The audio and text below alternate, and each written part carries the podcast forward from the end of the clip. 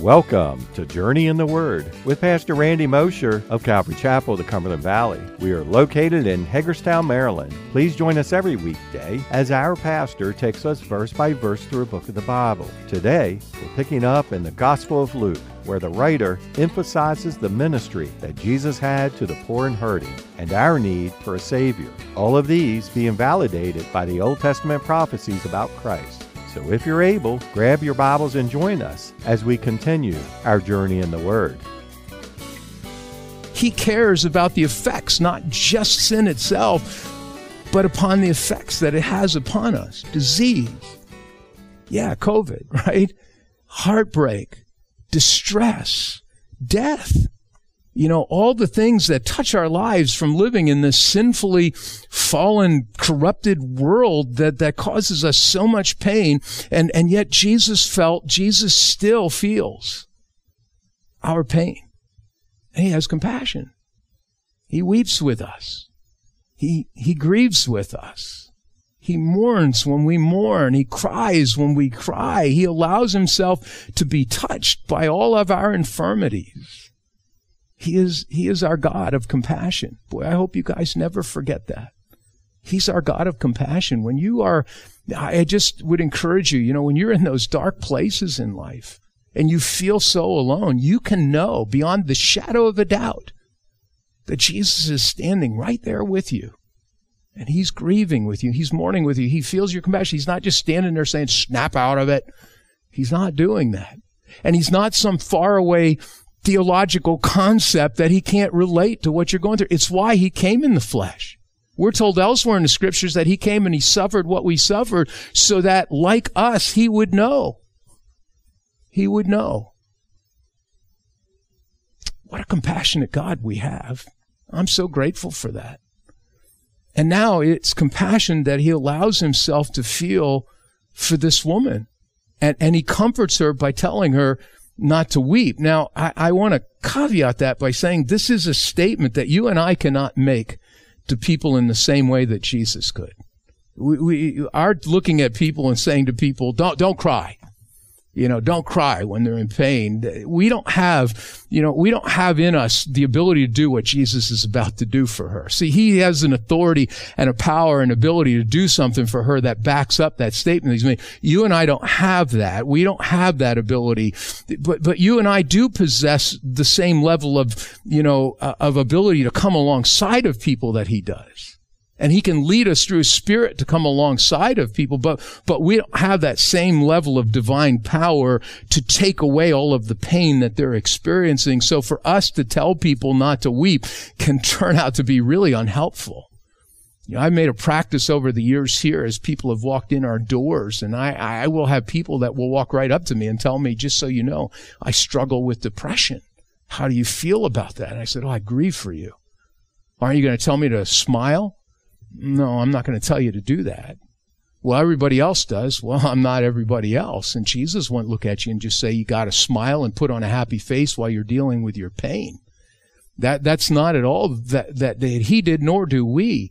You know, and I certainly don't want to do that. But, but what I can do is I can come alongside of you. You guys can come alongside of others who are grieving and are suffering and doing these things. And you can come and bring a comfort to their lives simply by being there. You see. That's what we have to offer people. And, and we have the ability to offer to people the, the one hope that they can have. The hope that they can find in Christ in the midst of their pain and sorrow and suffering. We can come alongside of them and offer to them the one who has compassion for them in their suffering. You see, we can let them weep. We can even weep with them, but we can also assure them that Jesus sees their tears and has compassion for them. We have a unique, I think, and privileged ministry of comfort. You know, it's a ministry we've been given to comfort one another. We have a ministry of comfort given to us by Jesus that he'll use in bringing hope and comfort to, to, to the midst of the pain that people we may encounter are dealing with. I think of Paul's words in 2 Corinthians chapter 1 verses 3 and 4. 2 Corinthians chapter 1 verse 3 says this, Blessed be the God and Father of our Lord Jesus Christ, the Father of mercies and God of all comfort. You see, He's the God of all comfort. Jesus demonstrating that. But listen what Paul says, who comforts us in all our tribulation, that we may be able to comfort those who are in any trouble with the comfort with which we ourselves are comforted by God. You know, I often will tell people if you're going through difficult circumstances, I can't, you know, people always want to know why I'm going through this. Why would the Lord let me go through this? And I, well, my answer is, I don't, I don't know. I don't know why he's letting you go through it, but I can tell you what he'll do with it. That I can do. I can tell you what he will do with it. If you'll let him, he will let your experience become something by which he can use in you to minister to someone else who goes through difficulty. Though the other person that you may deal with may not go through the exact same thing you've gone through and you're not going through what they went through. You still understand what comfort God can bring to your heart so you can then turn around with, with empathy and, and come alongside of them in the same way. You see, I think that if the body of Christ ministered more like that, there, there'd be more encouragement that was going on within the body of Christ to one another. And it's what we're called to do. And I think it's a privileged ministry. And so sometimes suffering can be a privileged calling in and of itself. Paul saw it that way. And clearly, I believe Paul was probably one of the greatest of coming alongside of people and to be able to comfort in the same way of the tribulations that he went through. And so I hope you'll do the same thing. But Jesus here, he can effectively say to this woman, don't weep, because he has the power to replace her tears of weeping with tears of joy, right? And so let's look on and see what he does. Look at verse 14. Then he came and touched the open coffin, and those who carried him stood still. And he said, young man, I say to you, arise. So he who was dead sat up and began to speak, and he presented him to his mother. Then fear came upon all, and they glorified God, saying, A great prophet has risen up among us, and God has visited his people. And this report about him went out throughout all Judea and all the surrounding regions. I, I you know, could you just imagine? there you are, you know, amongst the crowd, and you're on your way to the funeral, and boom, there's Jesus. He says, arise. And the dead person not only just sits up, but they start to talk, you know. I remember when my, my stepfather died. I was young when my dad died. My mom got married again and I was ready in the army. I was a captain in the army at the time. And I remember the pain my mom was going through when he died and she was married to him for three years and she was really happy, you know, in the second marriage. And he became like a dad to me. He was a good man. He was just a kind man. And, uh, you know, when he died, I saw my mom's pain and I felt it too. And I remember just weeping, Lord, raise him up, raise him up. He didn't do that. You know, he didn't do that. But you know what? When Jesus walked, he did those things. And, and just imagine the response of the crowds to that. I mean, yeah, to say here that, that, that fear came on him, that's probably an understatement. It's not fear like I'm afraid of the rising dead, but fear of awe, you know, respect. Who is this? Who is this guy that just did this? And then there are words here that a great prophet has risen up among us. You know, I'm quite sure that these crowds who witnessed this event and said that about the prophet, you know, a great prophet among us, that they had in mind a similar incident that took place. And, and it really took place not very far from this same town of Nain where Jesus has just done this. And it was a prophet that was well known to them. Flip over with me, if you will, to 1 Kings chapter 17. 1 Kings chapter 17 little connections we sometimes don't make that really give us the backdrop to to what may have been going through the minds of the people and how they're dealing with it. But 1 Kings chapter 17, picking up in verse 8. 1 Kings verse 8. 17 and verse 8. 1 Kings 17 verse 8. Then the word of the Lord came to him, saying, Arise, go to Zarephath, which belongs to Sidon, and dwell there. See, I have commanded a widow there to provide for you. So he arose and went to Zarephath. Now, by the way, just for a backdrop, this is Elijah. Right? This is Elijah that's being told to do this. And, and when he came to the gate of the city, indeed a widow was there gathering sticks. And he called to her and said, Please bring me a little water in a cup that I may drink. And as she was going to get it, he called to her and said, Please bring me a morsel of bread in your hand.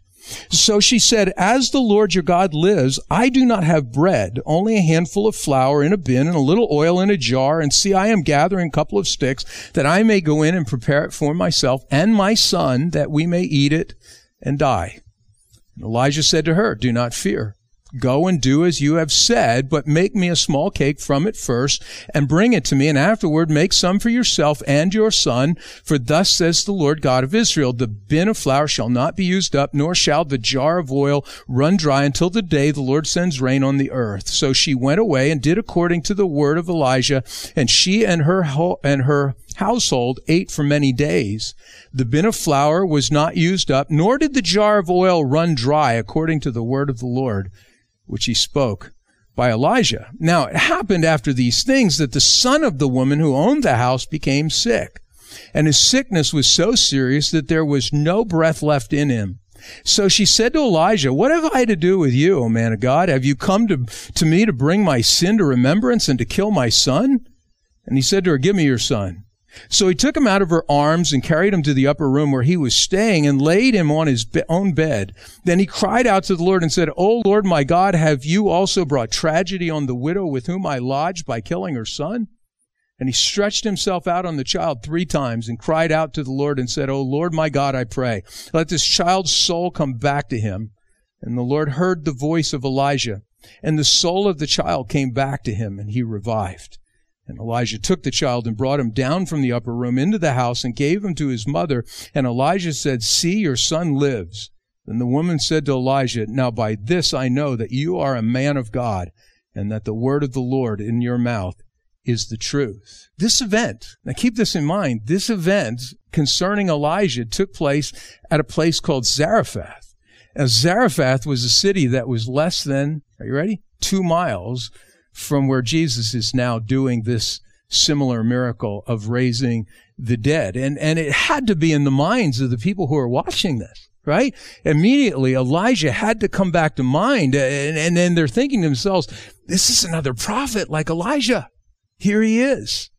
And yet what they didn't fully perceive in, in, in what was happening here is that this was not just a great prophet like Elijah. In fact, this wasn't a prophet at all in the sense of the, their thinking, but it was God among them living in human flesh. And, and, unlike Elijah, who, who had to look to God, I mean, look at what Elijah did when he took the child, he took him up and he, he brought him onto the bed and he laid on him and, and he cried out to the Lord for the Lord to raise him up. Jesus didn't have to do that. Jesus simply with a word spoke to the young man and he said, young man, I say to you, arise. And boom, all of human physical matter and, and spirit immediately responded to, to the simple word of Jesus. Elijah couldn't have done it the same way. Just like the miraculous healing of the century, you know, centurion servant that we looked at last week, Jesus' word spoken was all that was needed. That's all that had to happen. That's the authority that he had when he walked here because he's God in the flesh. And I want you to know this, that, that, that Jesus is still doing this today. He still speaks a word into our spiritually dead lives and and and we're resurrected. I mean, think about that. Think about who you are today versus who you were before you put your faith in Jesus Christ. You thought you had life then, but now you realize how much has changed and what real life is. Just as Jesus said, I came to bring life, but I came to bring it more abundantly. And he had the authority to do that. He spoke a word right into your life. Be safe, be redeemed as you placed your faith in him and it was done. He still speaks that word and we're resurrected as Paul declares in Romans chapter 4 and verse 17. It is God who gives life to the dead and calls those things which do not exist as though they did. He's done that with our spirits. He's already done that with our hearts, with our spirits. You know, I often point out when Paul says that we're new creations, that word in the Greek new is, is the word kainos. It's not, it's, it's not new in the sense of renovated. It's not new in the sense of, you know, reformed. It's, it's new in the sense of completely new from nothing. It's completely new out of nothing. What you are, what you've been made, what you've been resurrected to is a life that is completely, absolutely brand new. You know, and that's what he's done for us. He does. He gives life to the dead and calls those things which do not exist as though they did. And he's done that with our spirits. But here's the good news. One day he's going to do that with this, right? One day he's going to do that with our physical flesh. And unlike this man who Jesus has now restored to life, guess what? Guess what's going to happen with him? He's going to die again. His physical body will die again. You know, we often say that when we deal with Jesus raising Lazarus from the dead. It's a miraculous event. It's awesome, but he's going to die again. They didn't live forever physically after these resurrections, but those of us whose spirits and souls that Jesus has resurrected can be assured that though we might die physically, unless we're raptured, right? But if we die physically, there will come a day when he will raise up our physical bodies once again back to life, resurrected life, never to die again, never to die again. As Jesus says in John chapter 11, verse 25, Jesus said to her, I am the resurrection and the life. He who believes in me, though he may die, he shall live. You know, it's one of the verses we read at funerals as pastors. You've probably heard that if you've been to funerals. That's always a key verse we read to people. But I think far too many people don't think about what that verse really means. Or they can't relate to it because they've never experienced the resurrection power of Jesus in their lives already, right? And, and you have to know the resurrection power of Jesus in your life already to be that born again new creation to understand that verse. But that verse goes beyond just the life that we have. I mean, the moment we die, you guys know this, but the moment we die, our souls don't sleep. We go immediately into the presence of the Lord. Paul says that. To be absent from the body is to be present with the Lord. But the body sleeps, right? People get confused when they read in Thessalonians and it talks about the sleeping and such. They think it means everything. When you go in the grave, you're just going to kind of wait until Jesus wakes you back up. No, you're, you never, you transition from this life to the eternal life, which has already begun for you if you're in Jesus. Eternal life has already begun for all of us in Christ. It isn't like we're waiting for eternal life. It's already started. But we'll make that transition with our souls in death, with our spirits in that moment of death, given, given temporary clothing, temporary bodies, the body, the physical body will sleep in the grave until the resurrection of the dead. But in that moment, our body will join with our spirit once again and we'll be standing completely resurrected in physical bodies. This is what separates us from the Gnostics. You know, the Gnostics of the first century were running around teaching the body's bad, you know, and, and, and the spirit is good. And, and so they separated these two. Well, look, the body is fallen. There's no question. It's been tainted by sin and affected by it. But here's what makes it different is that Jesus isn't looking to separate you from the body. He wants to resurrect the body. He wants to put it back to the way it was always meant to be from the very beginning to make you and me like Adam and Eve in the garden before the fall. Completely new. I don't know what that will bring with it. I don't know what powers that will bring with it. I suspect there are some because we're told that when we see him, we shall be like him. And when I think of that, speaking of Jesus, what did Jesus do? He walked through doors. He did all kinds. Who knows what we're going to be able to do? It doesn't matter because that's not the focus. What the focus really is, is the life-giving power that Jesus has over us eternally, not just spirit, but body as well. Right. Jesus said to him, I am the resurrection and the life. He who believes in me, though he may die, he shall live. Uh, 2 Corinthians chapter 5 and verse 1. 2 Corinthians 5 and verse 1. For we know that if our earthly house, this tent is destroyed, we have a building from God, a house not made with hands, eternal in the heavens. You know, when Jesus departs, and the disciples want to know, well, where are you going? And how are we going to find, you remember that, right? Well, how are we going to find you? You know, how are we going to know where to go? And, you know, how are we going to know the way? Jesus says, well, I'm the way, right? But he says to him what? He says, I, I go to, to my father's house. In my father's house are many mansions. I go to prepare a room for you. You know, I go to prepare that room for you. And, and, and there are many people, myself included, believe that Jesus isn't just talking about a dwelling place that we'll have there, but that he's talking about the physical body that he's preparing for us. That dwelling place that we'll be in eternally in righteousness, this body resurrected, that he's preparing that state for us, that that will one day come to pass. I don't know, just a thought. But in, in 1 Corinthians chapter 15 and verse 22, 1 Corinthians 15 and verse 22, Paul says, For as in Adam all die, even so in Christ all shall be made alive. Right? The physical body is going to die. Every human being has disappointment, right? Uh, except the generation that'll be raptured, but all other human beings have that appointment, right? And what do they say? It's the one thing you got to do, right? You got to pay taxes. I would argue with that. You don't have to pay taxes. You should pay taxes. Um, you can go to jail for not paying taxes, but they say you got to pay taxes and you got to die. It's two things you're going to do. It's, it's the inevitable course for all human beings. But the assurance that we have as believers is that death is not the end You know, we've been working our way through the Psalms on Wednesday nights, and we've come to a couple of them that the psalmist, uh, a particular psalmist, was writing, and, and it was one of the bleakest psalms that any of us have ever read. I mean, it, it's it's a psalm of lament that never ends its lament. Usually in the Psalms, I think it was Psalm 89 we were looking at, but the psalm of laments generally end with a resolution, and this one doesn't. I mean, this guy's just gone through a really bad time and he's, you know, he's, he's kind of opining on everything he's gone through to the Lord and, and he's questioning anything that has to do with the afterlife. For him, the grave becomes the end of it all which was not always, you know, that's not unusual for Old Testament saints. Many of them had very shadowy understanding of the afterlife the New Testament, the New Covenant has given us a clear picture of that. But there were Old Testament saints who clearly understood the afterlife. They knew that life didn't end in the grave. David knew that, right? Job knew that. What does Job say? His greatest declaration in the midst of his trial, he says that I know that when my body, I'm paraphrasing here, but when my body is destroyed, I shall see God with my eyes. My Redeemer lives, and I will see him with my own eyes in the flesh. You know, he knew there was an afterlife. But even in Jesus' day, there were groups that didn't necessarily believe it. You look at the Sadducees, because compared to the Pharisees, Pharisees believed in the afterlife. The Sadducees believed this was it. You know, and that's why they were Sadducee, right? That's how you remember the two, right? And so, you know, this was not uncommon, but you and I, we've been given such assurances and we know that. And Jesus made that point. He wanted us to know that though the body dies, this is just the beginning and the body will one day be resurrected. And so, although he's not saying that here, we do think of that as he raises this man back to life who will die again physically, but who, with faith in Christ, can be assured that there is another resurrection coming in which he will never, ever die again. Amen? So I pray that you guys have entered into that through faith in Jesus. Well, look on. He says in verse 18, Then the disciples and John reported to him concerning all these things.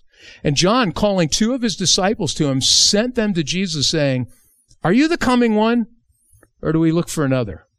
Interesting. Up to this point, we've been focusing on a small group of disciples that Jesus was preparing for ministry. But now we get to go back and look at a guy, at least a momentary glimpse of a guy who's been out there engaging in ministry even before Jesus began his work of ministry here on the earth. And that man is John the Baptist. Remember John? John? John's the guy who was making the way straight for the coming of the Messiah. John is the guy who was out there boldly calling people to repentance. John is the guy who, when Jesus came to him to be baptized, nearly refused, saying that he wasn't even worthy enough to tie the sandal straps of Jesus, let alone baptize him. And John is the guy who, after Jesus' baptism, told his own disciples to follow Jesus instead of himself. Now, it is the same John who Luke tells us sends a couple of his disciples to ask Jesus this very puzzling question. Are you the coming one or do we look for another? Whoa, John, what's going on? What's going on here? I mean, John, you've been serving the Lord all this time. You've even been boldly telling your disciples to follow Jesus that he's the one. And now you're questioning if he's actually the Messiah? You, you, the same, you're the same John who said, behold, the Lamb of God who takes away the sin of the world. And now you're asking if you've made a mistake, if you've overinterpreted things, made assumptions you shouldn't have made. What's going on, John? You know, Bible teachers and scholars have offered up over the years a number of thoughts as to why John is asking this question. And some suggest that he was saying this only to convince his own disciples that he knew this wasn't a question of John. He knew, but what he was doing is by getting them to go to Jesus and to ask this question, Jesus would be able to open up their eyes to who he really was and give them the answer. In other words, by sending them to ask Jesus this question, they would hear the answer for themselves and then choose to follow Jesus. John Calvin held that view, believing that John was again simply shifting the focus of his disciples to the one he knew they needed to follow. I, don't buy that idea because the context really doesn't support that very well. It's too neat. It's it's just too convenient as I look at this. It's it's a position that that seems to have in its end the goal of sanitizing this incident. I think there's a little bit of sanitation going on from from Calvin's perspective and those who believe this. It's just not there contextually.